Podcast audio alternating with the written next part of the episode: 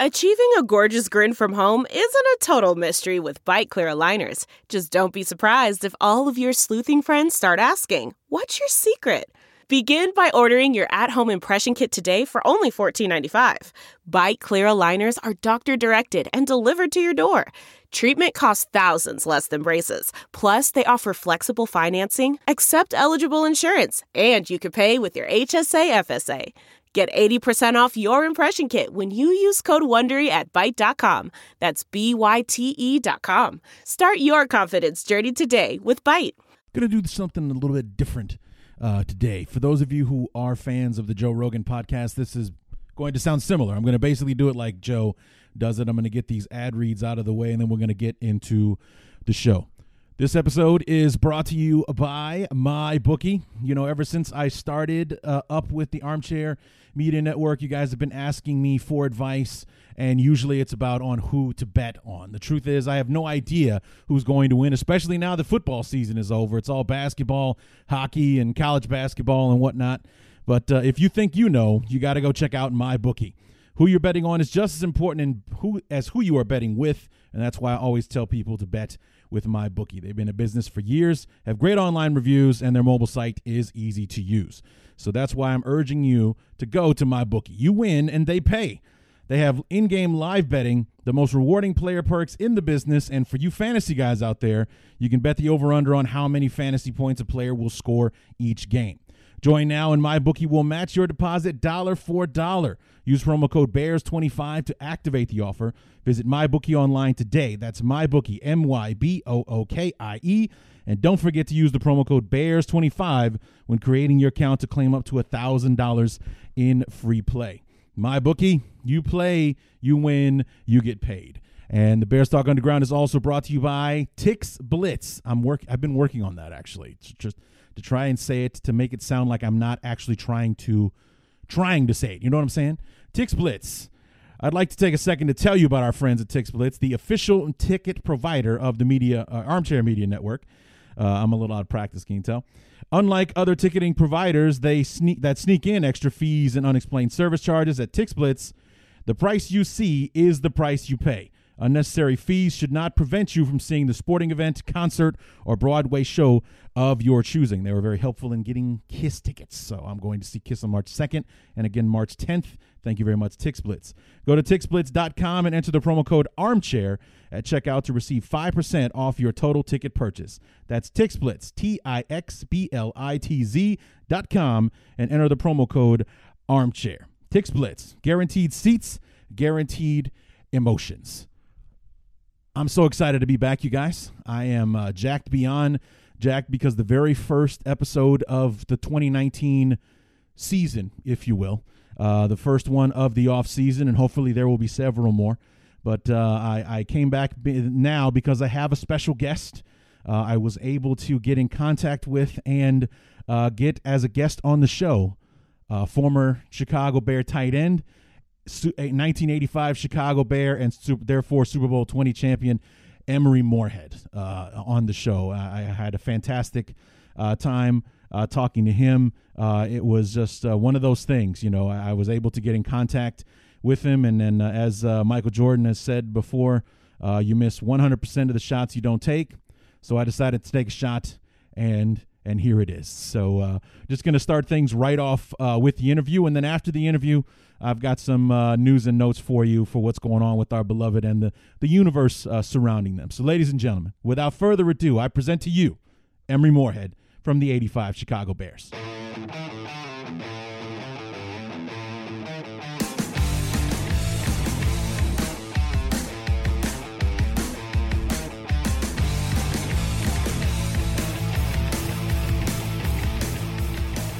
So here we are first episode of 2019, and what a way to kick off the the drudgery that is the long NFL uh, off season. Then by having my very first player interview, and he's an ex player, one of the 85 Bears, Emery Moorehead. Emery, thanks so much uh, for coming on the show.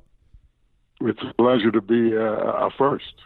Yes, you are my first. Absolutely, it's uh, yeah. it's fantastic, and I thought it was appropriate for me to to have you on the show because, or or for for me to have you, I should say, because you and I do have somewhat of a connection as far as our roots are concerned. You and I, both from Evanston, Illinois, went to ETHS uh, Evanston Township High School uh, together. So I thought, why not have you be the very first uh, guest on the uh, first player guest on the show? Well, it's a pleasure. And Evanston, as you know, is a community to grow up in and learn about people and be involved with different types of people, all kinds of people, and learn a craft that you want to pursue because Evanston is very good at getting you. If you like something and you want to pursue it, they can get you there. They're, they're just, just a great place to grow up. Absolutely, I enjoyed my time there uh, tremendously. Um, when when were you at Evanston? I was there from uh, 19. It's a long time ago now, Larry, but 1968 to 1972. In 1968, before I got there, when I was an eighth grader, in that spring, that's when Evanston won the state basketball championship. Right. And Martin Lazier, who was the coach at Evanston during those 60s and 70s, uh, he was just an unbelievable football coach. Yeah. Uh, at Evanston, he coached for I think 16 years or 18 years. He had 15 losses in 18 years. Yeah. So he coached more games in football than he lost. So he was a tremendous coach. Uh, Jack Burmaster was the basketball coach at one state in '68, and it was just a, it was a time at Evanston where everything, everybody, all the teams were competing for state championships, and and if you didn't win a state championship at that time, you know you couldn't even, you know, you you don't got bragging rights. That's just the way it is. And ironically, I was back in the school about two or three months ago for a benefit fundraiser, Mm. and I looked at the coaches' lounge right next to Beardsley Gym, where the basketball was, and there was a small room, probably 12 by 12. I thought to myself, all these personalities, you know, uh, Elias George, uh, unbelievable wrestling coach, Wrestling coach. Yeah. uh, Jack Burmaster, the state championship basketball coach, Murney Lazier won like four or five state championships in football.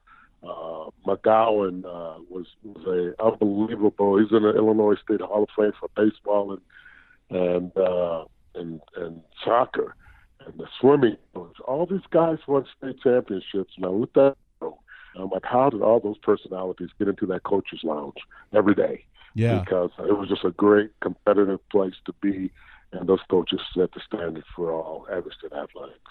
Yeah, my uh, my, my coach uh, John Reel also accomplished a great deal, and the state championship was the the one thing that we couldn't uh, give him. We were actually the my junior year in '94 was the closest that Evanston has been to a state title game since the last state championship run. Yeah, we made it to the made it to the semis against Homewood Flossmoor and came up short. Yeah, and, I don't think they've been even close since then.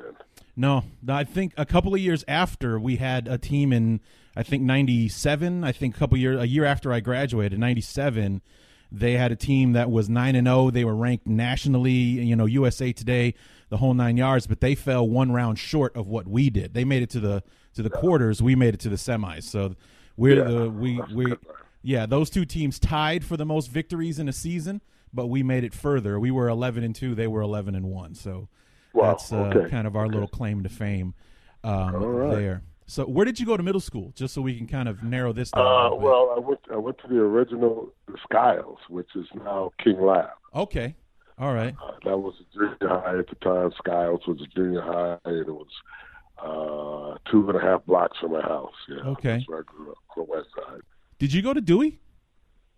I went to Dewey as well. Oh! This is this is crazy because I went to Dewey for kindergarten to fourth grade, and then in 1960, as the uh, open housing and the equal education, uh, and I started busing kids, and I was the first kids. Our class in fifth grade was the first gr- uh, class to get bused over to Skokie. Oh. And I went to Timber Ridge, fifth and sixth grade, but K through fourth, I went to Dewey School, and then when they passed the uh, 1964, they passed the uh, equal opportunity, and everybody. We had integration laws, and we had to integrate schools in, in Skokie, and I was on the west side. And in all, in all true facts, uh, I was going probably eight or nine blocks to Dewey, but Timber Ridge was like four blocks from me. So. Hmm. it, uh, it it worked out, and I'll never forget it. We were the first kids in yeah, not just the state, but the entire United States to be uh, forced integration. And wow. Evanston was the first of that. Yeah. Okay. Because I Black History Month for you here. Yeah, there you, you know, go. February. There you go. Yeah. Because I went to Dewey as well. I was uh, third through fifth grade. That's where I went. Uh, that's where I went to grade school, and then I actually went to Choate uh, for middle school, and then back to uh, sure. E-Town for uh, for high school. So, um, so what what position did you play in in in high school? Because I saw like your first year, or like you were drafted out of Colorado, where you went to college as a receiver. So were you a receiver at Colorado, or? Well, I was uh, at Colorado. Well, out of high school, I was a uh, I was a tight end, and then my senior year, we had a junior by the name of Howard Jones, and Howard Jones had made All State as a sophomore and he also won the state championship in the 100 to 220 and anchored the 800 yard relay three years in a row. Wow. And he he was the halfback. And then he broke his arm in a Labor Day scrimmage a week before our opening game. And they moved me into halfback. And I played my senior year at Evanston as a halfback. Oh. And, uh, and and went to Colorado in 1972 uh, as a running back, wide receiver. Uh, at that time, in the country behind Oklahoma, and Nebraska, the Big Eight had a one-two-three sweep in the national polls before the, they had national championships. Right. And I went out to Colorado representing Evanston, and uh, then eventually got moved to a wingback, which today would be the hybrid tight end that they use in the NFL and all over. Uh, uh but uh, that's why I got drafted. That's why I got drafted into the NFL as like a running back slash receiver because they didn't really know what to do with me. And then yeah. eventually, after screwing around uh, two years in New York Giants as a wide receiver, and then my third year I got moved to fullback. Okay. And then got traded to Denver as a wide receiver. And uh, then in 1981 I got cut by the Broncos, picked up by the Bears, and uh, made it through training camp, and then got released at the last cut. And uh, seven games into the season, they needed a wide receiver, and I came back to the Bears, returning kickoffs, doing the wide receiver, playing special teams, basically anything they wanted to pay for my family. And uh, ended up firing the coach in 1981, Coach Dick. I asked him, could I play tight end? And I ended up playing another seven years uh, after that as the Chicago Bears, including uh, Super Bowl 20. So it was a very good run for me, uh, more than I ever expected. I got a lot more than I, you know, probably put in, and uh, the rest is they so the your time, uh, I mean, was that like a big thrill for you? Because this is a time in the NFL where there really wasn't any free agency if you if you were drafted by a team, you're pretty much stuck there for your entire career unless you got traded, uh, you know that kind of thing. And you had an opportunity to go and play for the Bears. I mean, was were you like a waiver wire pickup, or were you, were you actually a free agent when you when you ended up with a, them? I was a waiver wire pickup, and my quarterback at Colorado was a running back backing up Walter Payton, Dave Williams. Wow. This most famously known for returning the kickoff back Thanksgiving Day in overtime being the shortest overtime game in NFL history. Right. And he said, you ought to pick up Emery Moorehead. And, uh, and general manager at the time, Jim Finks, went ahead and did it. And, uh, and I ended up playing, you know, eight years for the Bears after three in New York, a year in Denver. And, uh, you know, it's just, it's just, it's just funny how things happen. You just have to be in the right place at the right time. And I was a waiver wire pickup for one coach and I moved to tight end, and uh, Robin Earl and Bob Fisher and Mike Cobb were the tight ends at the time, and I think they caught ten passes the whole year between the three of them. And coming in from wide receiver, I figured, you know what, I might not be able to block as much. And I got there, and all of a sudden, uh, Dick's offense he brought from the Dallas Cowboys uh, really suited me well.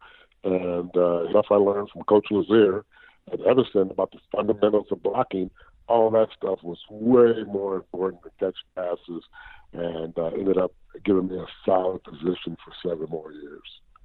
Yeah, because this was a time in the league where where basically running was was was paramount, and uh, you know, so it was all blocking and tackling uh, back right. then. So being a Rob Gronkowski back then, being a, a, more of a pass catcher than than a blocker was not really a thing uh, in the NFL in no, those days. Yeah, and then you play for Coach Ditka, and you have a halfback and Walter Payton. Yeah. And the reason that he knew what the deal was when it came to Chicago, we had a best running back in the league, mm-hmm. and he knew that. And so first and paramount was always blocking, blocking. And uh, the, again, the fundamentals I learned at Evanston High School, the footwork, the techniques, Dick refined those things. It made it easy. And then you got a halfback like Walter Payton, where you, you know, you're not going to tackle him by reaching your arm out, nope. trying to tackle him. So just, I just stayed busy on those linebackers and kept in their face. And Walter would run through the arm tackles, and I succeeded for quite a while. Yeah, I've, uh, I've the, somebody started passing around. It was a a video talking about his MVP season back in '77, and, and, just I mean he was only a third year guy in '77, and yeah. you know ba- watching him the way he ran the football then, watching the way some of these guys ran the football now. Sweetness looked like a savage compared to what those guys. I mean, they're they're obviously bigger, stronger, faster, but they weren't running as hard or as determined as Sweetness was in those those highlights. I mean, the things you look at in, in film, you watch him do what he did, it was amazing yeah. to watch him do his thing.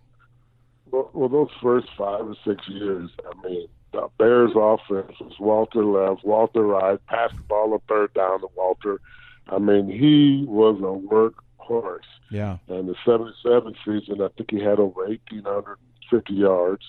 And just so happened, the very last game of the year, I came to New York to play the Giants. Right. And the one thing Giants held their hat on was defense and they were not going to let Walter get to 2,000. And they held him up. They held him back for the final game. But uh, that was the first of the Bears' two playoff runs under Neil Anderson, or Neil Armstrong, I'm sorry, right. 77 and 79. And that 77 season was probably the best, you know, all around season that he had. But I know that, you know, as we got Walter, as we got Bill McMahon, we got better offensive line uh, we drafted Willie Gault. Uh, Dennis McKinnon came in as a free agent. The workload wasn't all on him anymore. And then, of course, in '85, he, when Ditka took the job in '82, he kept Buddy Ryan as the defensive coordinator, and our defense got better and better and better every year. And uh, it just built up to that '85 season where the defense was unstoppable, and we had a lot of players making a lot of plays.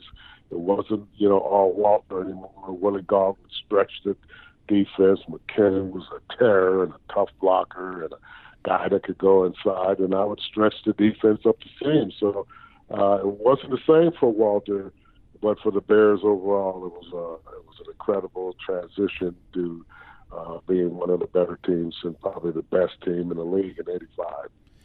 Now, you, you mentioned uh, Buddy Ryan, and you can't talk about 85 without talking about the defense. But one thing that I wanted to know, especially from somebody who was there every day, was was there a rivalry between offense and defense like there appeared to be between Ditka and oh, Buddy? Yeah. Oh, yeah. Oh, yeah. Buddy was his own guy. And uh, he would tell Ditka, you know, I'll take care of the defense, you take care of the offense. And then during the game, Buddy would come over to the guys on offense – you know, McMahon and myself and Walter, and he'd go, look, give me 10 points and I'll turn the dogs loose and the game's over. And that's exactly what he did. Once we got ahead, uh, the defense, they just started blitzing on every play, and it was just, you know, sack the quarterback, get rid of the quarterback, see what the second string quarterback looks like. And then we had a rookie in Kevin Butler yeah. who uh, set, set our Bears record that year for most points in the season he was just right on. He was dead middle all the time, and he was one of the guys, a great, a great personality off the field. He fit right in with our team, and it was just everything came together in one year, and that was '85. Yeah, '85 was uh, was a special year. I was only I was only seven years old, but I remember a lot of it quite vividly. And one of the things that I do remember was just how alive the city was that year. Like from start to finish, it's like everybody knew that this was going to happen, and it wasn't yeah. going to be taken from us in the NFC Championship game like it was the year before in, no, in San Francisco. Yeah. yeah. and Yeah. um, you know, eighty five before, was it. we- we lost twenty three to nothing. Right. In San Francisco, and the fans was yelling at us, "Bring your offense next time! Bring your offense!" Right. And boy, and then they ran that that big big uh, lineman in the backfield. That was the pre- precursor of Fridge running the ball in '85. and uh, boy, we never forgot it. And that year, I mean, every game was we played it as the most important game of the year. And uh, boy, it was a great year. I mean, when the playoffs started, it was just lights out. I mean, we were going for the jugular on everything, and uh, there was no way we were going to lose after '84 season, being Yeah. one game away from the Super Bowl. Yeah, it was. Uh, you you go back and you watch some of those, and you know YouTube. You can find you know games if you know where to look. And uh, watching the, I was remember I sat down and watched like the Bears against the Jets in '85 when you travel up to the the Meadowlands, and the Jets had one of the best offenses in football, and they damn near beat Ken O'Brien to death in that game. And you know, watching Otis Wilson fly around. Here comes Wilber Marshall, and if it isn't him, it's the Fridge or McMichael or Richard Dent and everything. I mean, they were absolutely everywhere. And Ken O'Brien, who was like were. one of the top Yeah. passers in the year, could not breathe that game. No, it was a, it, we, the defense was a menace to everybody, and they mm-hmm. would just say, you know, we're going to knock the quarterback out and see how good the second string guy is. That was their plan every week, and it worked probably seven out of sixteen games when they got to the second uh, string quarterback. And I'll never forget, I had my roommate in college, Odis McKinney. He played for the Raiders, and we played the Raiders in '84, and they knocked out, I think it was David Humm, and then the backup quarterback and Ray Guy, the punter, had to finish the half. And he said, yeah, he said they were fighting in the locker room. Which quarterback had to go finish the game because neither one wanted to go back in and face the Bears defense. I mean, it was, it was, you know, it set NFL records for all-time sacks. Yeah, And if you could think about all-time sacks, just think about how many times they hit the quarterback. right. You know, they didn't get the sack, and they punished the quarterback, and that was the whole thing. Our defense was rough, and as an offense, you know, we led the league in time of possession. We led the league in running the football, and uh, and then we also would get the ball where the defense would create turnovers on the other side of the fifty. So it was uh, it was a great year for everybody involved.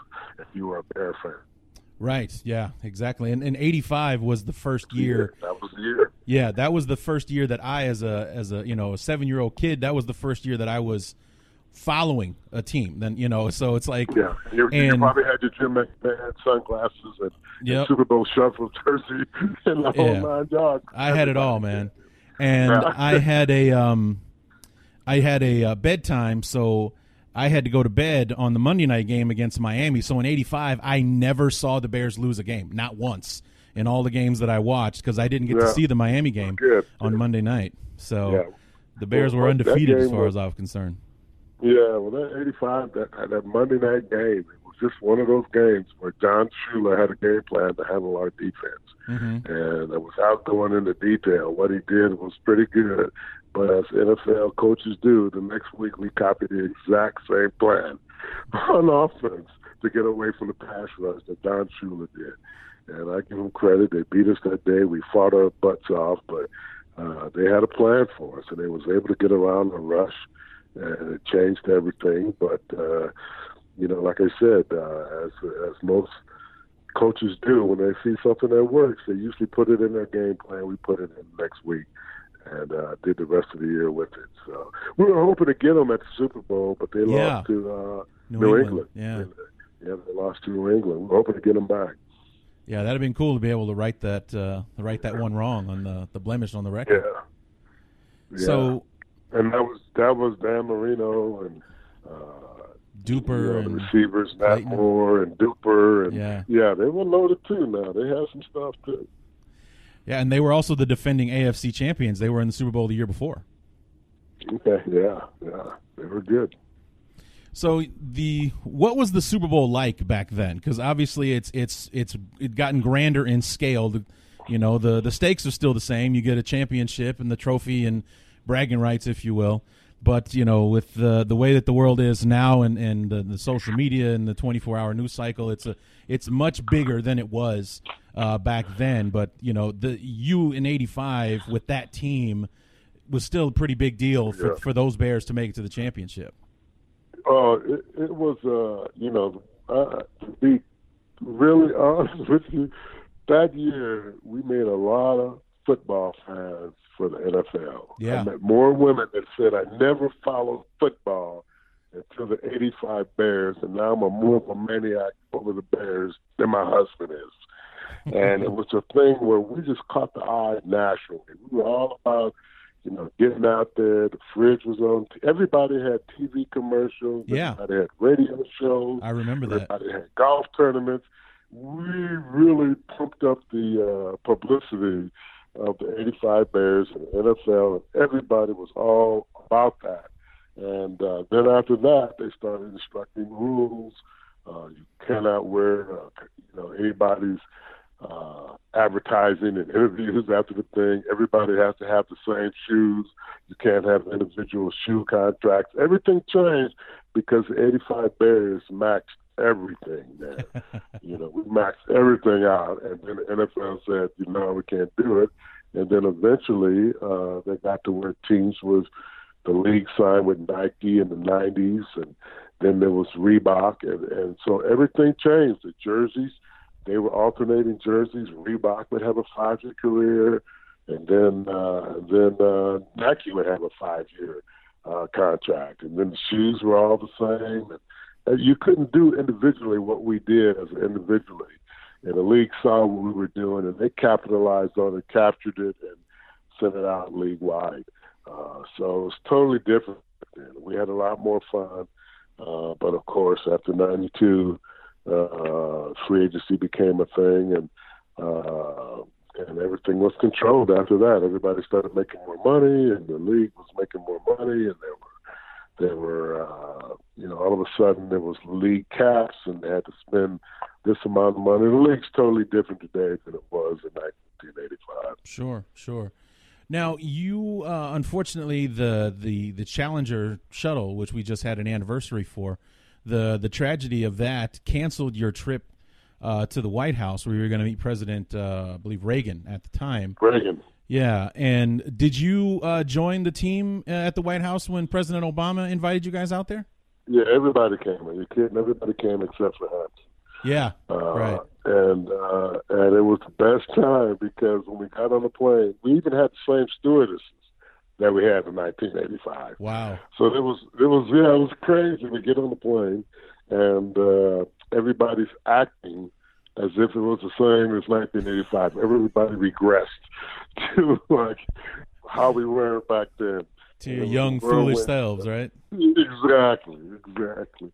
And uh, we get on the plane, we jet out to uh, D.C. We have lunch in a hotel. We go meet Obama at the White House. They have another uh, uh, food and things for us. And uh, boy, we right back on the plane at like three o'clock in the afternoon. We get back at four thirty in Chicago, and it was like, wow, that was just one unbelievable great day. And I was so glad we were able to do it and able to do it when President Obama, because he was a Chicago guy, Right. and his first year in Chicago was 1985. So Oh, he was wow. more than happy to host us. Yeah. Okay. Too bad he was a Cubs fan, though. That's that was the only thing I didn't Yeah, like about yeah. former President I'm Obama. Evanston guy, North Sider. Come on, man. Absolutely, Cubs the way, absolutely. Yeah. All the way. I went my whole life. Come on. We finally won. Yeah. So real quick, uh, you know, we, we talked about the, the the rivalry that was you know kind of carried between the two coaches between Ditka and, and Ryan uh, in '85. Did anything? What changed, if anything, in '86 when Buddy left to go coach the Eagles? Well, we were number one in total defense. We were number one in uh, sacks. Still was the same, but the difference was the pressure. I mean, Dick, uh, Buddy had a Buddy would put the pressure on quarterbacks. The next year, we were still in sacks. We were still in total defense and everything. Still number one against the run, but the pressure, uh, the consistent pressure, uh, because of Buddy's uh, risk taking, knowing his defense, uh, that was gone. We played a version of the 46, but much more conservative uh, most of the time. And uh, it was just a diff. It was just, you know, when you look at the stats, it's still the same, but it just wasn't the same fear that we put in offenses that they did before. Yeah, because statistically they were even better in '86 than they were in '85. Right. The the per the points per game were lower. They had more sacks and and things like that. But we ran into the Redskins in the you know divisional round that one game and. Darrell Green and his disconnected, disconnected or dislocated rib muscle or whatever on that punt return was yeah, uh, was the death knell to the Bell, to the Bears repeating in '86. Yeah, that was a tough deal, and uh, but it just wasn't the same fear. I can just say the defense wasn't feared like it was with Buddy Ryan. It was very much feared before. and right. uh, Vince Tobin did a great job, and he integrated from four to six and integrated his own defense. But that fear factor wasn't was was not there. And of course, anytime you win a Super Bowl, every team in the league is dissecting what you do to try to figure out how to stop you the next year too. So there was, you know, there was some changes, and the league got better and figured this out. But we still went 12 and two, 12 and four uh, the next three years. So uh, it was still a good team. We just couldn't, we just couldn't close it out and win a Super Bowl. Yeah, 86, um, 86 was a crazy year. You guys went 14 and two. I mean, you if 15 and 1 is hard to duplicate and you almost pulled it off and and then came up short in the playoffs and then um, next year in, in 87 was a strike season, and you actually went through two work stoppages in your career. I did. I did. This is why I appreciate the union to this day uh, because they fought for the middle guy. Yeah. You know, they fought for the guy that, you know, the superstars are making the money, but the guy in the middle, they increased all that. And I went through a strike in 82, and they were asking for 55% of the gross. Well, guess what? There are over 60% of the gross going to players today. Mm-hmm. And then in 87, we wanted free agency. They got it in 92, and when they got the free agency, the salaries, they had to split part of the part of the uh, revenue. And they were forced to open their books, and they were forced to give uh, a certain percentage uh, salary cap to the players. And, and, and with free agency, it went through the roof. Right. Uh, so I was just a little bit too late to capitalize on it, but I struck twice to get the benefits that players are getting today, and they're reaping the benefits that the older guys have, uh, you know, put their jobs on the line, had to work stoppers, didn't get paid for weeks uh, to provide so that these kids, and we said it at the time, we're not going to benefit. It's going to be our kids and our grandkids that are benefiting, and those are the people that are benefiting today. Right, and the the one in '87 where they brought in the scab players. What was what was that like for you guys? Well, that was messed up. I mean, you know, I mean, why? Uh, you know, sure I, I had friends that, that did cross the line, and uh, because they needed the money. But uh, you know, we were trying to do the best for what everybody, everybody for the future could benefit. But uh, a lot of guys crossed the line. Some of the big high rollers you know, quarterbacks and people that were making a lot of money across the line, across the league.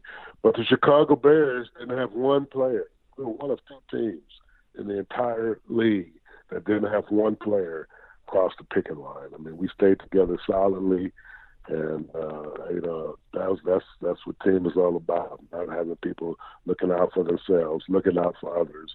And I'm proudly saying that we're one of two teams uh, that didn't have people cross the line. Was the other one the Redskins? I was thinking it was the Redskins, but I don't want to go there because I'm 40 years ago or 30 years ago. I can't remember. Yeah. But I was thinking in the back of my mind it was the Redskins, but I'm not sure. Yeah, it's, it was either because they won the Super Bowl both years that the that the NFL went on strike. They won it in '82. Yeah, yeah, and yeah. they uh, they won in '82 with Joe Theismann, and then again in '87 with Doug Williams. So it was uh, it was kind of weird how that how that worked out. Yeah. But uh, that was unbelievable. Doug Williams came out of nowhere, took Jay Schroeder's job. Yeah. And uh, and threw four touchdowns in the second quarter of that game against the Broncos, I think right. it was. And uh, they won a Super Bowl. That was that was incredible, incredible game. So in '87, of course, that was Sweetness's last season. That lost to the uh, to the Redskins. What was the, yeah, the locker room he, like? He and Gary Fencik. He and Gary Fencik That's right. Both of those guys, two long-time time Bear players. It was their last year, and uh, and we lost that game. You know, we wanted to win another Super Bowl, but it's hard. I'm telling you right now, it's hard. If they win back to back and watch your team get the taste of victory and championships. You know, you can't tell anybody that it wasn't there. They were the reason that we didn't win the Super Bowl in '85. And Eagles come into play, and it was just it was it's a lot tougher. That's why I give the Chicago Bulls winning three in a row. Jordan goes out, comes back, and they win three in a row. That's that's that's tough to stay focused and to do. And uh, I can very much appreciate the effort that they gave during those years uh, because it's not easy to do. Yeah, and it's uh, and then when you move forward to '88, that was your last year in the league. One last playoff run. We come up short to the 49ers in the championship game, but the week before that, you got to play in the famous uh, Fog Bowl against the Eagles. Well, I I had broke my leg the last. Oh, uh, is that right? I broke my leg against the L.A. Rams like first week in December, so I was done, and I was up in the press box, and you couldn't see a thing. I was going to say, so you didn't get to couldn't- watch the game, yeah. No. In fact, eventually the TV just used, they took handheld cameras down to the field level because that was the only way you're going to get any kind of vision. And you couldn't, at those, even at that level, you couldn't tell when a quarterback would pass a ball. Uh, by the time it came down in the receiver's hands, you never saw it. Right. I mean, uh, they had an unbelievable team with Randall Cunningham and uh, uh, Keith Byars, Yeah. Keith Jackson, the tight end, uh, Mike Quick. They had unbelievable offense to go with a very good Buddy Ryan defense. But they couldn't see the ball in the air, and they were dropping passes, hitting them in the chest because you couldn't see it. You couldn't see the ball up in the air. Once it got above about six, seven feet in the air, it was gone and uh, that was an unbelievable game. And uh, the Bears did win that, but then we lost to the 49ers. It was that old infamous bear weather game. You know, it was one of those cold games. We thought the 49ers would come in here and lay down. Uh, you know, they didn't. They played, they won, and uh, you know that that's another great coach. Uh, and actually, Walsh. that might have been uh, Seifert instead of uh, No, it was Walsh. That was uh, second. Walsh, To, okay, yeah, it yeah. was Walsh. Yeah, Yeah, it That was his been last Walsh. year. yeah. that was That was Walsh's last year. I mean, Walsh was unbelievable coach, and Dick and him were very competitive. And he used to always call him the so-called genius. And uh, but uh, he was a great offensive football coach. Yeah, the the defense was the defensive coordinator. He was, actually. yeah, and they actually the Bears and the Niners uh, played earlier in the year on Monday Night Football for an extremely low scoring, but one of the most exciting games I remember ever watching. Just it was one defensive struggle after another. I think the Bears won ten to nine or something uh, like that, Yeah. and I just remember watching You know- that game as a kid. Yeah, it's ironic that the 49ers were known as an offensive football team, but their defense was always fourth or fifth in the league, but never, you know, the offense was what, um, uh, to the people, is what the 49ers were all about. And the Bears were just the opposite. They were always number one in defense, and our offense was fifth or sixth every year.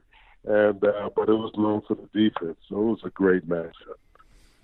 So eighty eight, that was that was it for you, correct? That was it. My last year, I retired. I sold real estate. Started selling real estate in 1986 after the Bears won the Super Bowl uh, in in Northbrook and Deerfield. Uh, at that time was and Strey, which is today is Berkshire Hathaway. Uh, and I sold real estate for 27 years for the same company, and uh, retired uh, five years ago. Uh, Oh, nice. 2013, over five years ago, and I've been retired and spent time between Chicago and Colorado. Colorado, nice. Yeah, So, yeah. did the NFL have things like they have now, programs to either prepare you for life after football, or like because I know they have Well- like the rookie symposium where they tell them how to take care of their money and stuff like that. In fact, I am a, a board member of the Gene Upshaw Player Assistance Trust, hmm. which is a, uh, a committee out of Washington, D.C., with the NFL Player, Retired Players Association, the NFLPA. Mm-hmm. And uh, we give money out to players that are in need, uh, players that can get up to $15,000 uh, at a one time grant to pay for bills and education and uh, all of these things have come in the last 10 years. And I'm proud to say I've been a part of it. Uh, all these things, when they did their last negotiation in 2011, uh, NFL gave the Players Association a huge amount of money. And they said, this is the money. You figure out how you're going to spend it. And they on, they spent it on uh, retirement benefits for active players, uh, two to one matching 401ks, uh, the, the education portion, uh, being able to go back to college. Uh, they spent it on a lot of benefits for the players, and then they gave uh, some money to retired players as well. And uh, you know, this committee I'm on, uh, it gets half of the fine money for every NFL player that gets fined by the NFL, so we can afford to give these grants out to act to players that are in need, and then also to give grants for players that have foundations. We give up to twenty thousand dollars a year for players that have grants for, found, for foundations. We give those grants away to help them uh, work in the community. So, uh, you know, I'm just glad to still be kind of affiliated a little bit with the league in that respect. Awesome. That's fantastic. So, real estate, that's what you got into. What did you go to school for in Colorado? Actually, I went to school for communications, radio okay. and TV. And uh, when I got ready to retire, uh, I interviewed with CBS and NBC. I was doing some weekend work, uh, not weekend, but after the game work with both channels, summer internship. Uh, uh, but at that time, there were not, not the outlets they have today. It was, right. Uh, CBS, ABC, uh, WGN and and uh, NBC, and uh, there were not ESPN Sports uh, all over the you know locally on radio, uh, sports talk radio. None of that stuff was available back then. And I had an opportunity to work with CBS. They wanted to send me to Rockford or Milwaukee, and at the time I said, you know what, I'd rather stay in Chicago. I can, I'll do the real estate and I'll be around and uh, and then that stuff just exploded over the years, and who knows what it could have been. But I I lived a happy life doing what I did, selling real estate for people, meeting a lot of people in Chicago, and uh, and I feel happy with that. I retired five years ago, uh, like I said, and um, living living comfortably in Colorado and Chicago, and always glad to meet the fans and verse about the Chicago Bears. Absolutely. Now, part of your post football life was watching your your son Aaron uh, Moorehead grow up, who uh, who went to Deerfield. How did that happen? Well, I was living in Deerfield when I played for the Bears. Okay. So he grew up in Deerfield, and uh, my wife did not want to go to Evanston, so we moved to Deerfield, which was you know close to Lake Forest, close to Evanston, in Chicago. Sure. And uh, he ended up playing at the University of Illinois. Another great story. Uh, he played for a five and four team at Deerfield. All they did was run the ball. He was a receiver. He walked on to Illinois and got a preferred walk on through my former teammate Leslie Frazier, yeah. who was the defensive back coach down there. So he got up there. He earned a scholarship. Ended up starting for two years. And got benched the senior year, and uh, didn't get drafted. Didn't get invited to the uh, combine and uh, he walked on uh, at the Indianapolis Colts as a free agent and made the team and played five years there, won a Super Bowl, and now he's coaching. He's at Vanderbilt coaching wide receivers. He's been coaching for nine or ten years in college football, and uh, it just goes to show you. Uh, you know, if you believe in yourself, you know, he walked on to Illinois. He's a free agent with the Colts. He won a Super Bowl. So, anything can happen if you believe and work at it. You got to just believe in yourself and work at what you want to do to get better and do more than everybody else is doing, and you can be successful. And he's a perfect example of that. Now, did uh, did Aaron, by any chance, did he play varsity his sophomore year? In in uh, at, at, Deerfield, at Deerfield. No, they he was sophomore team, freshman, okay. sophomore, and and uh, uh, they don't they didn't bring people up as much as they do today. No, the reason I ask is that when I was uh, looking up Aaron's uh, career, I saw that he was born in, in 1980, which means he's only two years younger than me. So if he had played yeah. varsity his sophomore year, he and I would have played against each other my yeah. senior year at Evanston. So yeah. I was just wondering. He started, he started uh, school a year early. He was a young. He oh, was okay. a young kindergartner. So he was a young kindergartner. He was I the see. youngest in his class at, at Deerfield. Yeah, he was a 17 year old graduate, I think. So was it? Uh, so was it a bittersweet thing when your son makes it to the Super Bowl, which is every football player's dream, but he does it against your team and the Bears? Well, you know what? I told him, and everybody asked me. I'm like, you know what? I know how hard it is to get there, and when you get there, you got to win. So I'm pulling for my son. Right. you know, as opposed to the Bears, I said I pull for the Bears every game, but there's one game I'm pulling for my son, and uh, because I know that once you get there, it's not easy just to get there, let alone win and uh, you better win it when you get there because there's no our team's the perfect example. There's no guarantee you're going to get back again. Yeah, I mean that, but that that conference championship Sunday had to be quite a roller coaster for you. The Bears and the Saints kicking things off, and the Bears win. So, oh great, my old squad makes it. And now I'm watching my son, and the first half of that that AFC Championship game, the, the Colts are down 21 to three at halftime. They had that interception that went back for a touchdown. They're kind of like, man, the yeah. Patriots is going to walk away with this thing.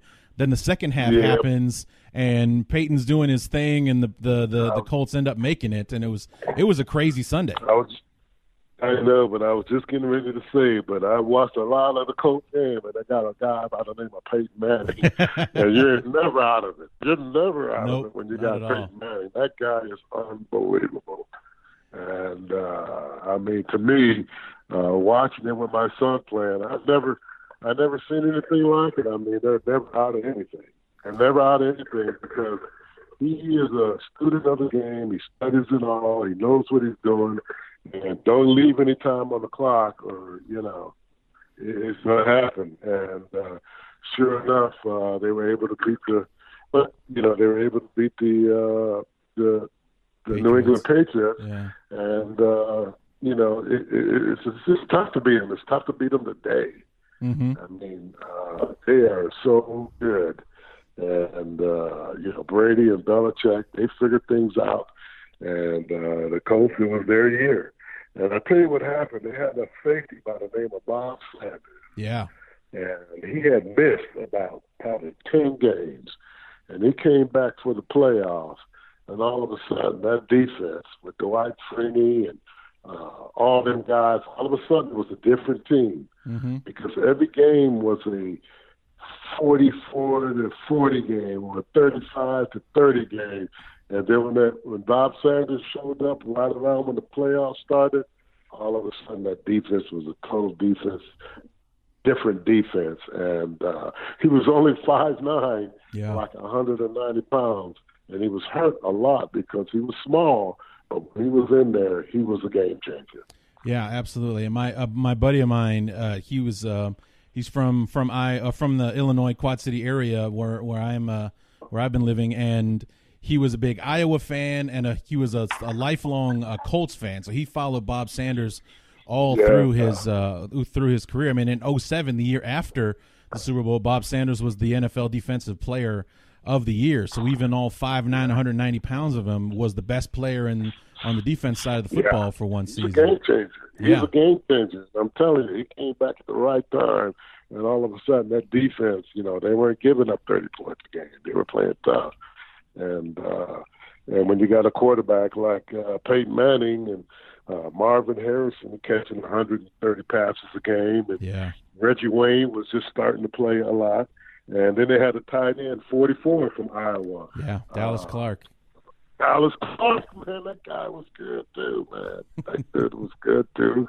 And they had uh, a rookie, uh, uh, uh, uh, what was he from LSU? Uh, a, a Joseph Addai, yeah. Joseph Dye, and they gave up uh, probably the Hall of Famer uh, Edgerrin James, uh, running back. Edgerrin James. So, I mean, they were loaded. They were loaded team, man. And you know, like I said, when you get there, you got to win because you never know when you're going to get back. And that team was as good as any, and uh, they never got back that, that particular teams. Yeah.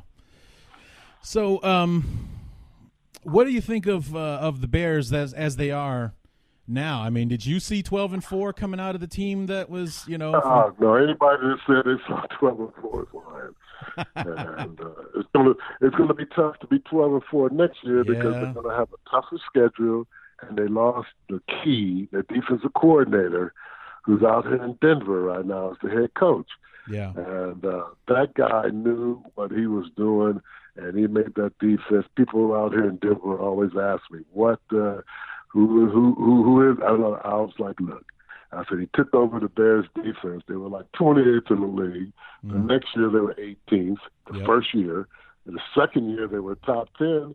And last year they were like one of the top two or three defenses in the entire league yeah, uh, they're to miss that guy. I mean, they're going to miss him. There's no doubt. It's going to be a different team next year, and with a tougher schedule, uh, that's why I was hoping this year they were going to go some places because there's no guarantee for next year. Uh, it just isn't, and uh, you know there are a lot of things, and they were healthy.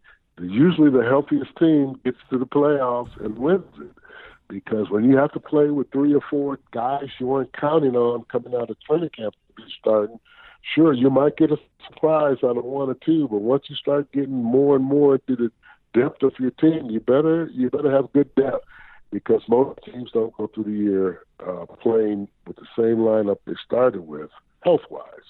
yeah, So uh, when you get a chance and you get there like the Bears did last year, they they should have went further. I'm kind of disappointed in that, and there's no guarantees that next year they're going to do the same as they did this year. I wish they will, but you know I watch a lot of football in my life, and it's just no guarantee.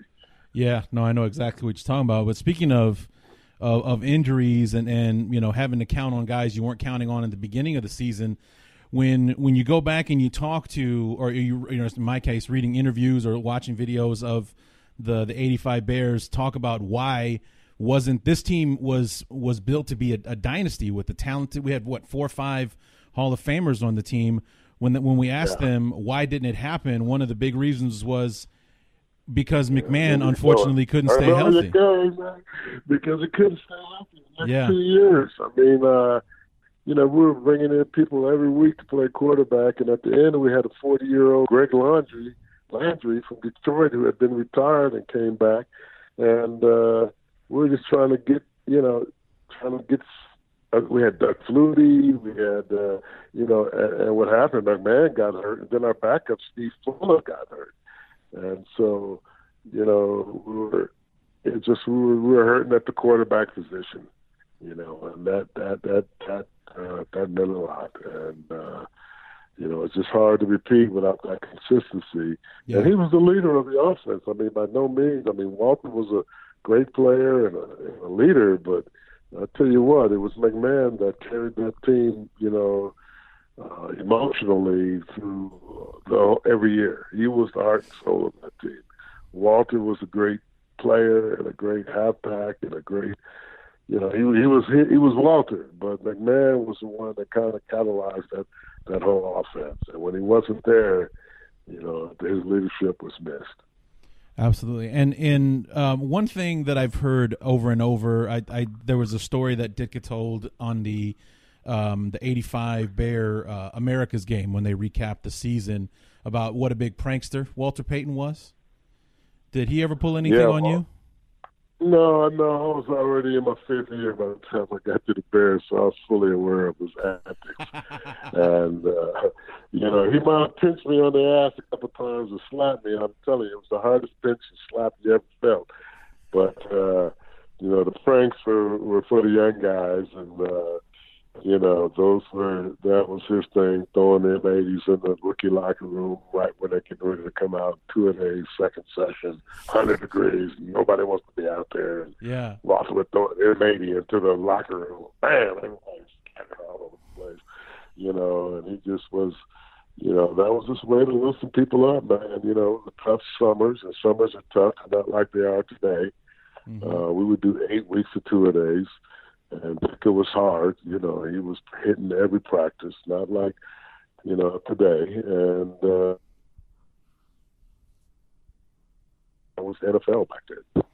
Let me ask you real quick about that. Was you know, as a Bear fan, you know, following the team as closely as I do because of the the podcast and everything. One of the, the great things about this season, you even mentioned it a minute ago, was how healthy we were. When the three years previous under John Fox and even before under Trestman, we basically led the league in injured reserve. And a friend of mine and I kind of had a theory about why that possibly was, aside from just pure dumb luck and it not working out for the Bears, was because with that new collective bargaining agreement back in 2011, they pretty much eliminated contact yeah. in practice. So right. we were thinking, like, are these guys getting hurt because they're not practicing football in football practice? You know, like going through the motions and doing, you know, yeah, hand touching stuff. I'm 100 percent behind that theory. I'm 100 percent mm-hmm. behind it because you know you can only hit uh, 14, 16 days in 18 weeks, Larry. Yeah. One day, less than one day a week during the season. And then training camp is no more two a day. So when you get to the game and everything is full speed, and these guys are huge and fast and strong, uh, you're going to get hurt. Your body has to build up a tolerance to the contact, in my opinion. Yeah. You know, when you're hitting every day, your body's used to the shock, it's used to the physicality of the game. And when you go in there on Sunday and you run out there and all of a sudden, you know, everything's 100%, and uh, your body's not 100% used to that, uh, it's it's it's it's it's not going to work. And I think you see it by the injuries today.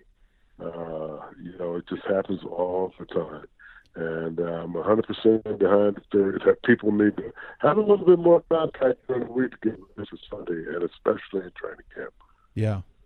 Yeah, I mean, I I just um, you know because I used to to get into arguments with people who would who would like to just put it all on the whole they don't make them like they used to thing, and it's like they don't they don't treat them like they used to. They're they're they're you know I hate to use the word pamper, but compared to what you know two days in practice, eight weeks in a row, yeah. compared to what they do now, like these guys aren't as ready as those players used to be.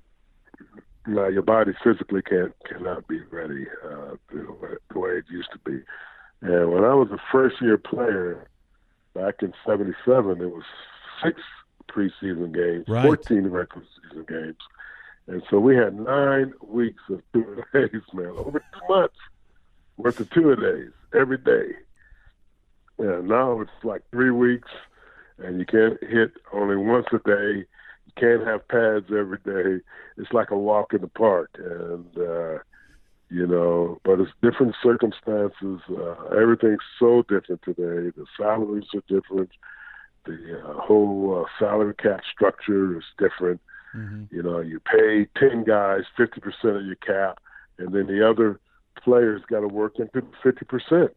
You know, so you have 10 guys making a lot of money and you got 35 guys you know fighting for the rest of the cap. So it's totally different. You don't have to hit. You get out there and you can float through the secondary and catch passes. Nobody can touch you. Right. It's uh it's totally different than it was years ago but it's much safer and i'm happy for the players that are playing today uh not only just to be in a safer game and getting paid uh, but it's a totally different game, and, and, it's what we went on strike for in 1987. Right. So they can have this type type of type of life. So with the the the hot button thing with with CTE and all that kind of stuff, I, I often wonder um, if he hadn't passed away uh, tragically back in '99, would you know how Sweetness would be today because of the. I mean, he was a running back that initiated contact with his defenders, right. and he had like reckless abandon when it came to. Yeah. To, to getting that extra yard or getting the first down. He didn't believe in running out of bounds. He was just going to lower his head and run forward. You know, you know, I, I often wondered what kind of shape he would be in today, almost 20 years since he passed away. You know, compared to what he was when he passed away from cancer. Yeah, you don't even want to think about it because that was, you know, head injuries are so prevalent with the guys in our area yeah. era. And like you were saying, he led with his head. He never died easy. He went out of bounds for contact every play. And uh, to, to look at that today, nobody is able to do that, and they know better than to do that. Mm-hmm. But that was just the way we played back then. Yeah, yeah. So, um, so what are you are you doing anything with in in retirement? You just uh, putting your feet up and enjoying the enjoying your years, Larry, or are you busy? I, I'm I'm just trying to stay alive every day, eating healthy, going out walking and, and snowshoeing in the in the winter over the golf course that I live by, and just trying to keep exercise and uh, and, and stay alive, eating right, and trying to live a long life. All right. Well, thanks so much, uh, Emery, for for being on the show. I really appreciate it. This is a big, big honor for me to have one of the to have one of the Bears, let alone someone that I used to that I shared the same hallways with back in elementary school yeah. and even in high school. Played on yeah. the same field and everything. Yeah, yeah. So well, it's my pleasure, Larry. It's, uh, anytime you want to call, you give me a call. Uh, it's been a pleasure. I appreciate that. Thank you so much, Emery Moorehead, Super Bowl champion, former Chicago Bear. Thank you so much.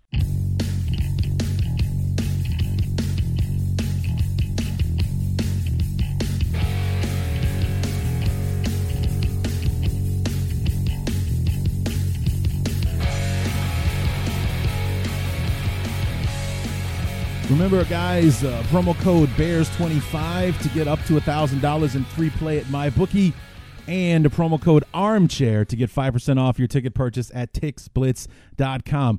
How great was that? How awesome was it? Former 85 Bear, uh, uh, Emery, Emery Moorehead, Super Bowl champion, man. That guy shared the field with Walter Payton, the greatest of all time, and played on, on easily uh, one of the – greatest football teams to ever uh, set foot uh, onto a field. And, you know, we talked a bit about that. And, uh, you know, it, it, the, the reason that I decided to, to, to, to ask Emery to be on the show was because of the shared roots that we have. You know, we talked about it briefly uh, there at the beginning and again towards the end. Um, we we went we went to the same high school and turns out I didn't know that until I was talking to him. If you guys heard me when I asked him, "Did you go to Dewey?" and he said yes, and I was like, "Oh," because I went to Dewey Elementary School as well.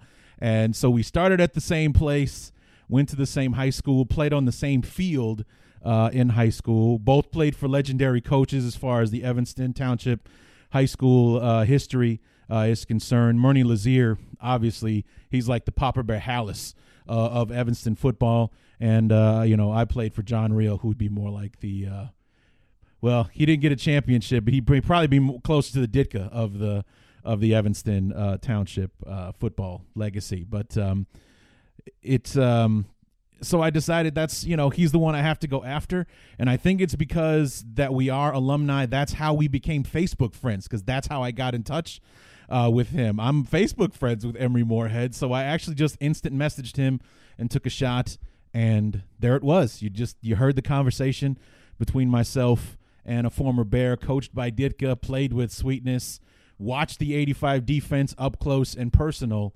Um, you know, make history as uh, as one of the best to to, to ever uh, take the field, and and in my estimation was uh, the single best team uh, of all time. So had a, a great time talking to him. And I'll tell you real quick about the saga that was the night that I was going to interview him.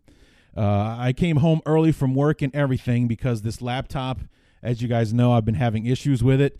I'm thinking about starting a GoFundMe to see if I can get you guys to help me out to get a new one because I have to get that taken care of sooner rather than later. If that's something you guys might be interested in, in, in helping me out with that, hit me up either on the Facebook page or uh, on Twitter at BTU underscore Larry.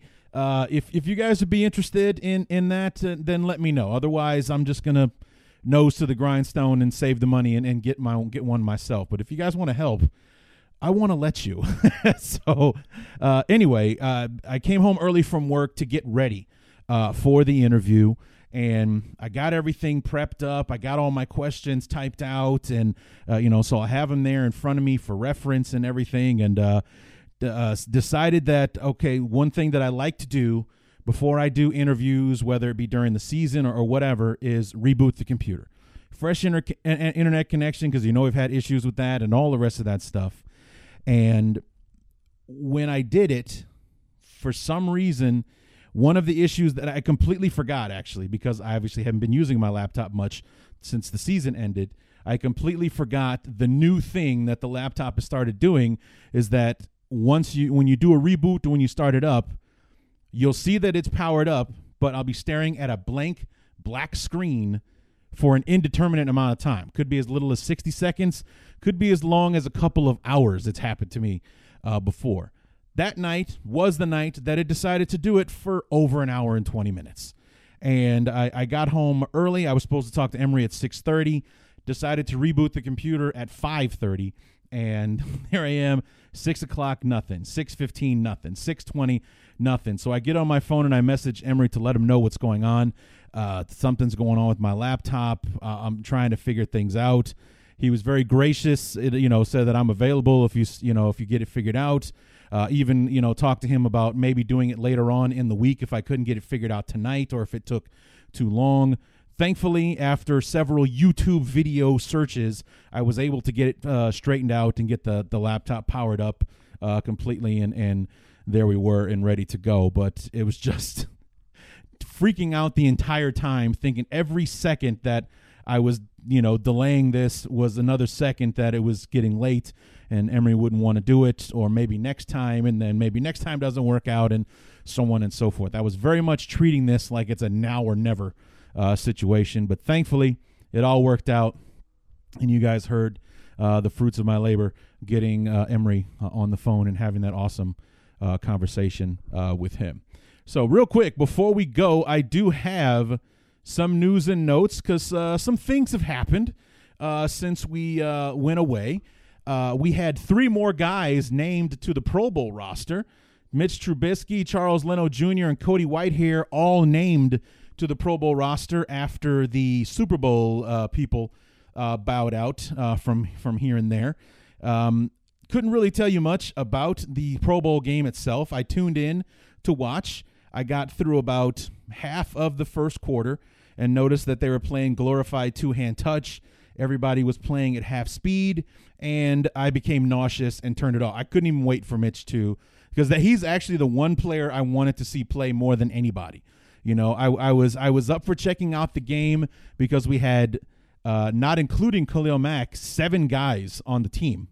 Uh, you know, Kyle Fuller, um, uh, Tarik Cohen, uh, Eddie Jackson, Akiem Hicks, how could I forget him? And then the three guys on offense. So eight Bears total made the Pro Bowl. Khalil Mack bowed out because of an injury uh, after the Eagles game. So we had seven guys playing in the game, most in the NFL or tied for most, I think. And um, so I was interested in seeing our guys play. But it's like, like I said, I got through maybe half of the first quarter, and I was like, "This, I'm not watching this. I'm not watching this. This is not going to sit here." It's like, why don't they just make it a flag football game? Just make it a flag football game or you know something like that. It's ridiculous. If they're going to do it the way that they did it, who cares? You know, the problem is it was it was heavily watched. The ratings for it were outstanding. So of course they're just going to keep doing it like that regardless of the garbage product they're putting on the uh, uh, on the field. But three more of our guys made it to making 8 Pro Bowlers total for 2018 uh, for our beloved Chicago Bears. Uh, in other news, uh, we had a couple of former Bears retire in the last couple of weeks. Uh, Matt Slauson, uh, who was an awesome uh, guard for us, eh, you know, for I think what three, four years, maybe announced his retirement after ten seasons. He played, uh, I think, for the Chargers, and then he retired after this season uh, with the Colts. He actually bowed out early this season. He had a neck injury um, that he found out that if he kept playing on it, there was a danger he could have paralyzed himself pretty much from like the neck down. So it was almost a miracle that he got hurt when he did because that neck injury was lingering and could have been fatal uh, for him. But uh, after 10 seasons, Matt Slauson uh, calling it a career. And Julius Peppers announced his retirement after 17 NFL seasons. He played the last, uh, I think, two or three. Uh, he went back home to Carolina. He played his first eight or nine years in Carolina before playing four seasons uh, with the Bears. it's from 2010 to 2013. I believe, were the correct. Yeah, 2010 to 2013. Um, he was awesome, especially in 2010, that year that we signed him. He was amazing. Uh, just an, an outstanding football player. And for someone who was who kind of had bitter things to say about the team after his departure, and, and rightfully so, he was a salary cap casualty. Uh, you know, he wasn't really lighting up the world, but you know the the roster around him was diminishing. So you know, he was anyway. He went to Green Bay, played three good years for them, and then another couple years for Carolina before calling it a career. But uh, had very gracious things to say about Chicago, its fans uh, and the city, um, you know, embracing him uh, when we when we signed him. Uh, and all that kind of stuff. So in the end, Julius Peppers looks back fondly on his time with the Bears, even though when he signed with Green Bay, that was not the case. He did not have lovely things to say about the Bears when he left to, to go to uh, uh, Green Bay. In in other non Bear news, but Bear related because of some headlines that our head coach and general manager made at their final press conference of the year, Kareem Hunt the search is over. The mystery is over as to where Kareem Hunt will play his next snap of football, and that will be with the Cleveland Browns. Uh, if you look at it, it's not a big surprise that it happened that way. General Manager John Dorsey of the Browns was the dr- general manager in Kansas City that drafted uh, Kareem Hunt. So, not really that big of a surprise that the guy that drafted him would take a chance on bringing him in. Um, still no word on his discipline, how many games he's going to be suspended, uh, or or anything like that. At the very least, Cleveland has control because uh, he still has to put in like another two seasons worth of uh, service in order to be an unrestricted free agent. So even after the one year deal expires this season, they still have restricted free agents. So they basically have uh, right of first refusal uh, on on Kareem Hunt. So no more will they or won't they, should they or shouldn't they, as far as the Bears are concerned. Kareem Hunt is someone else's problem now. Uh, in other in, in Bears related news, other Bear related news, uh, Coach Nagy winning the NFL Coach of the Year at the NFL Honor Ceremony the night before the Super Bowl. Made an amazing speech, about three and a half minutes long. You can find it uh, online. He's very gracious, talking about the fans, the team, the whole "we not me" uh, philosophy that he lives by. Just an outstanding speech. Also, Vic Fangio won for assistant coach of the year. And when they showed the voting for those two categories, it wasn't even close. It was in second place for uh, coach of the year was Anthony Lynn, and I think it was like 24 for Nagy, 10 for Anthony Lynn, not even close. And I think it was the the margin was even wider for Fangio. I forget who number two was to Fangio, but it was like you know 29 to five or something. It was something ridiculous that uh, you know the the the wide uh, the, the the victory gap for for Fangio winning uh, assistant coach of the year, and of course he has gone to Denver. Unfortunately, we talked about that uh, on our last show, and today Vic Fangio and the Broncos made big news when they made a trade for Joe Flacco, the quarterback of the Ravens, who basically was ousted by Lamar Jackson taking the job from him. Uh, said um, terms won't be announced until the new league year starts on March 13th, but it is rumored that it was a quote unquote mid round pick. So third, fourth, fifth, you know, something like that.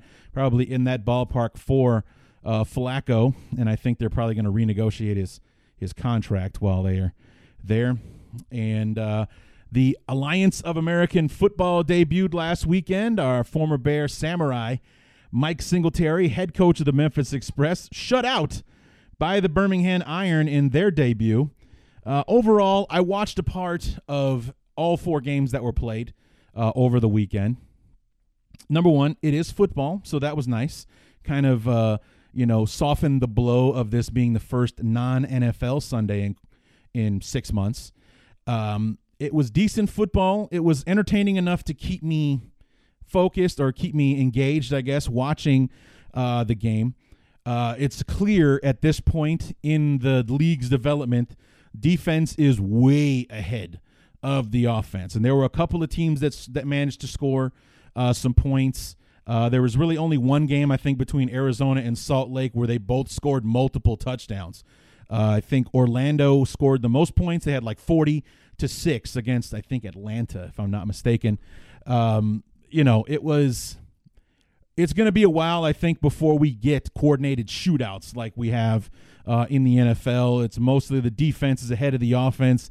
Those guys were teeing off on each other. The offensive line play was not very good, uh, especially when it became when it came to pass protection and, and, and protecting their quarterbacks. Just about everybody was under fire most of the time when they went back to throw. So uh, yeah, that's uh, that's that's probably going to come over time. Uh, you know, as these guys get back into playing and, and so on, and getting to know each other and their offenses and things like that. But right now, defense way ahead. So early on, I think in, in the development of this league, you're to have to be patient, waiting for the offense to catch up uh, to the defense. But uh, it was pretty good. Um, no extra points and no kickoffs. No extra points I can I can deal with. The two point play being mandatory, I think is fun. But no kickoffs, eh, it, it just feels like it's missing something. You know, it, it feels like it's missing something. They, they got rid of the kickoffs as a safety issue and because of the the running and the impact and whatnot. Then why not? I was just why not just line it up as a punt? You know, this wherever you kick it off from, have the guy snap the ball to the punter and have him punt, and then you know because because right there in a punting formation the guys are blocking. You know, you have guys blocking on the line of scrimmage, you got gunners and runners and stuff like that. The impact and, and the hits and things are not there. And it's a kick and, you know, there's something to kind of get going the momentum of the the game. It's just a very flat start without kickoffs. So I've heard some people saying, oh, they didn't miss the kickoffs. Personally, I did. So, but that's just my own taste. Uh, they'll be back on on Saturday over a variety, and I think they got games on TNT and the NFL Network, maybe CBS Sports Network, that kind of thing. So basically, you got to if you want to find a game, you gotta you gotta keep your eyes on it. Uh, just out of principle, I'm supporting the Memphis Express, even though they're the only team in the league that did not score a point uh, this weekend because of Samurai, and also because of me and my my my uniform snobbery. Uh, I like Memphis's helmets more than anybody else uh, in the league. Not really crazy about their road uniforms. We'll see what the, I think they're at home this week, so maybe they'll have a, a better shot at sucking me in on that one. But uh, love their helmets and their helmet logo. But yeah, not really a big fan of the uniforms league wide at this point. And I know that you guys were dying to know that. So finally, the the big news uh, for regarding our Bears and their schedule for the 2019 season. The Bears, no surprise, were in big demand by the various networks for for you know big games this year. The Bears playing the NFC East, also a big reason why they're going to be in high demand. Their first place schedule playing the Rams and the Saints this year put them in high demand, and the fact that when the Bears are successful, the NFL is all over it. So uh, you expect to see the Bears all over the place. We already know that they're playing in London uh, against the Raiders at some point uh, in the season. Uh, rumor has it the Bears will be playing the Lions on Thanksgiving again, probably on CBS or something like that. And right now, they're looking at 2019, which is going to be the 100th season of NFL football, as long as as well as the 100th foot uh, season of Chicago Bears football. They're looking for the first time since 2006 that it will not be the defending Super Bowl champion to host the kickoff game uh, for 2019. Rumor has it, and, and smart money is it being Bears Packers on Thursday night, September 5th, to kick off the 100th season of NFL slash Bears football uh, in 2019. So that's uh, very exciting that the, the Bears will be up first against Green Bay. And what a way to kick off the year, but to bury our foot in Aaron Rodgers' ass on national television for the whole world to see. I mean, that would just be fantastic to just further, uh, you know, further get into Green Bay and show them who the boss uh, in the NFC North is now, and for the whole world to be able to see it. Because the Bears beating Green Bay week 15 was a regional game, started at noon. No, no, no. Get him back on national TV and hand uh, Aaron Rodgers his ass on national television to, to right the wrong that was last year's week one loss. So, yeah, I think that's uh, I think that's everything I got. So, feels good to be back. Uh, I'm working on some ideas on doing some other shows uh, to be back uh, between now and our free agency preview, which is actually less than a month away. And, um, you know, the Bears don't have much salary cap space. I think just over 20 something million. Uh, and that's before we make, if we make any salary cap uh, cuts uh, this year. There have been some rumors, ones that I'm, I'm not fans of, quite frankly. I or read an article saying Kyle Long would be a good salary cap casualty. And while I can't argue with the whole injury history recently, I do not like the idea of playing an entire season without Kyle Long. Another one that I saw that I absolutely was like, what? Was Danny Trevathan. Uh, no, I, I want the Bears to lock Danny Trevathan up to keep him around uh, for a few more years, not cut him as a salary cap casualty. Screw that. So, uh, yeah, but um, there's other people that can be trimmed. Unfortunately, somebody like Sam Acho might be expendable at this point. Uh, Dion Sims, he's most likely definitely gone. Uh, and I know that you guys are saying Cody Parkey, but again, it'll cost us more to lose him than it will to keep him. So we'll see what happens there. There's still a lot of speculation, and the Bears have signed uh, a new kicker, and that person's name is escaping me at the moment. But um, the, at the very least, competition has been brought in for Cody Parkey to try to earn and keep his job uh, in training camp, and it could be the best thing for him. He's either going to, you know, kick his way onto the team and and win his job back, or you know, the Bears will cut him in training camp and probably won't cost him as much to let him go, and we'll see what happens there. But um, you know, the next guaranteed show will be probably a week before uh, free agency. It's Tuesday, September thirteenth, I believe. September, March. What the hell am I think September? I'm thinking about the kickoff game. Uh, March 13th, whenever that is. Uh, that is when the uh, that is when the NFL uh, new the new schedule for the tw- the 2019 league year starts.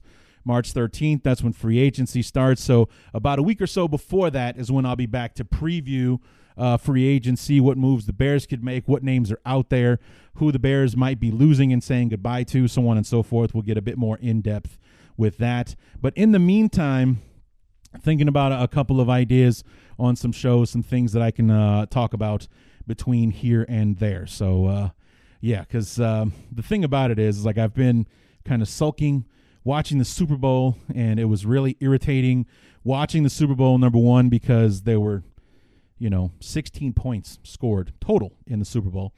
And I basically watched the Patriots use the Bears Rams the, the Bears defensive scheme to shut the Rams down the exact same way that the Bears did.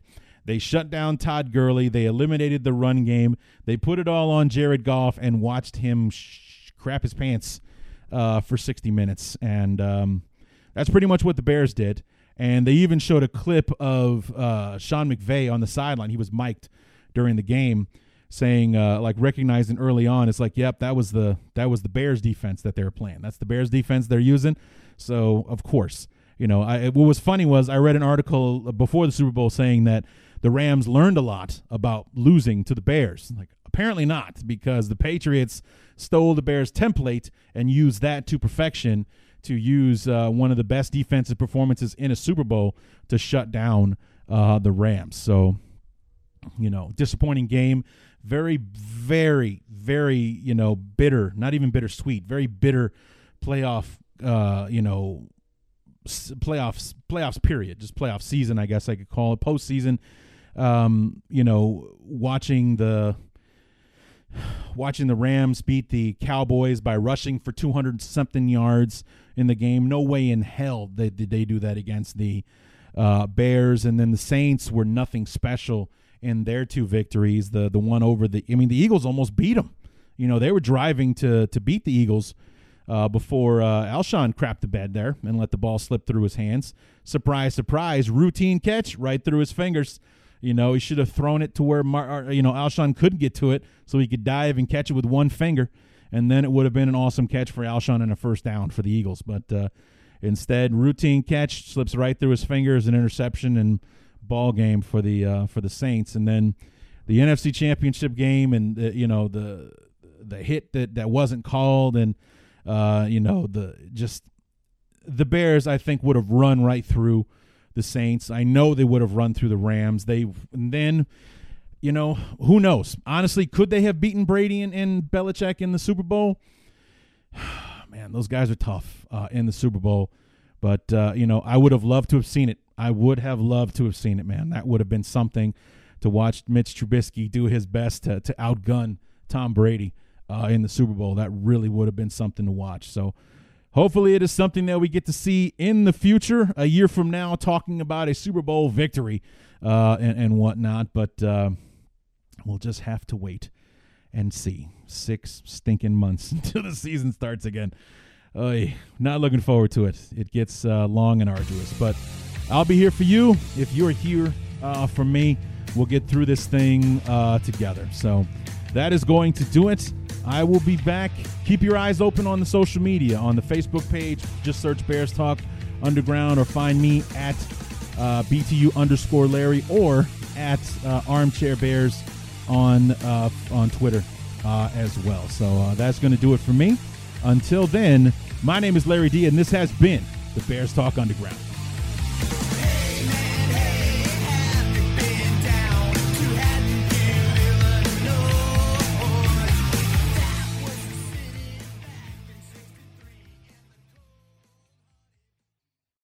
There are some things that are too good to keep a secret.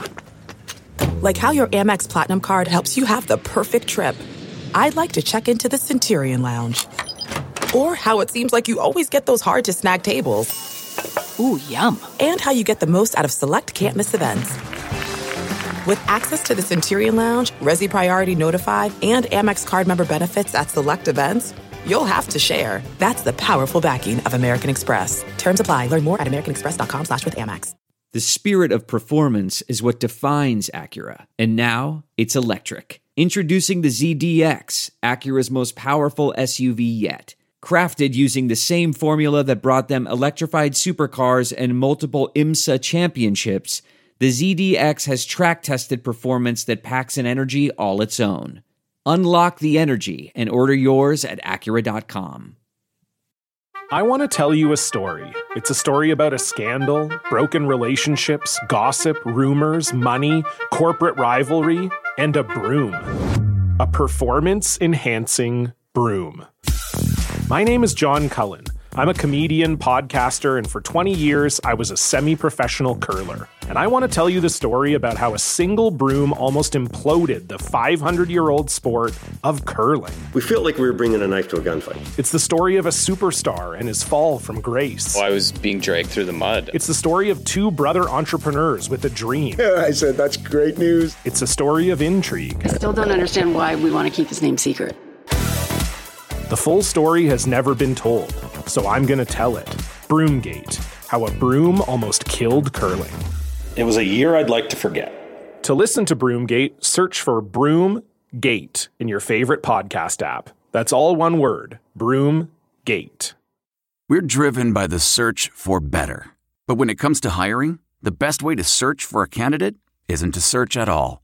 Don't search, match with Indeed. Leveraging over 140 million qualifications and preferences every day, Indeed's matching engine is constantly learning from your preferences. So the more you use Indeed, the better it gets. And listeners of this show will get a $75 sponsored job credit to get your jobs more visibility at Indeed.com slash match. Just go to Indeed.com slash match right now and support our show by saying you heard about Indeed on this podcast. Indeed.com slash match. Terms and conditions apply. Need to hire? You need Indeed. How powerful is Cox Internet? Powerful enough to let your band members in Vegas, Phoenix, and Rhode Island jam like you're all in the same garage. Get gig speeds powered by fiber from Cox. It's internet built for tomorrow, today. Cox, always building better. Download speeds up to one gigabit per second. Cox Internet is connected to the premises via coaxial connection. Speeds vary and are not guaranteed. Cox terms and other restrictions may apply.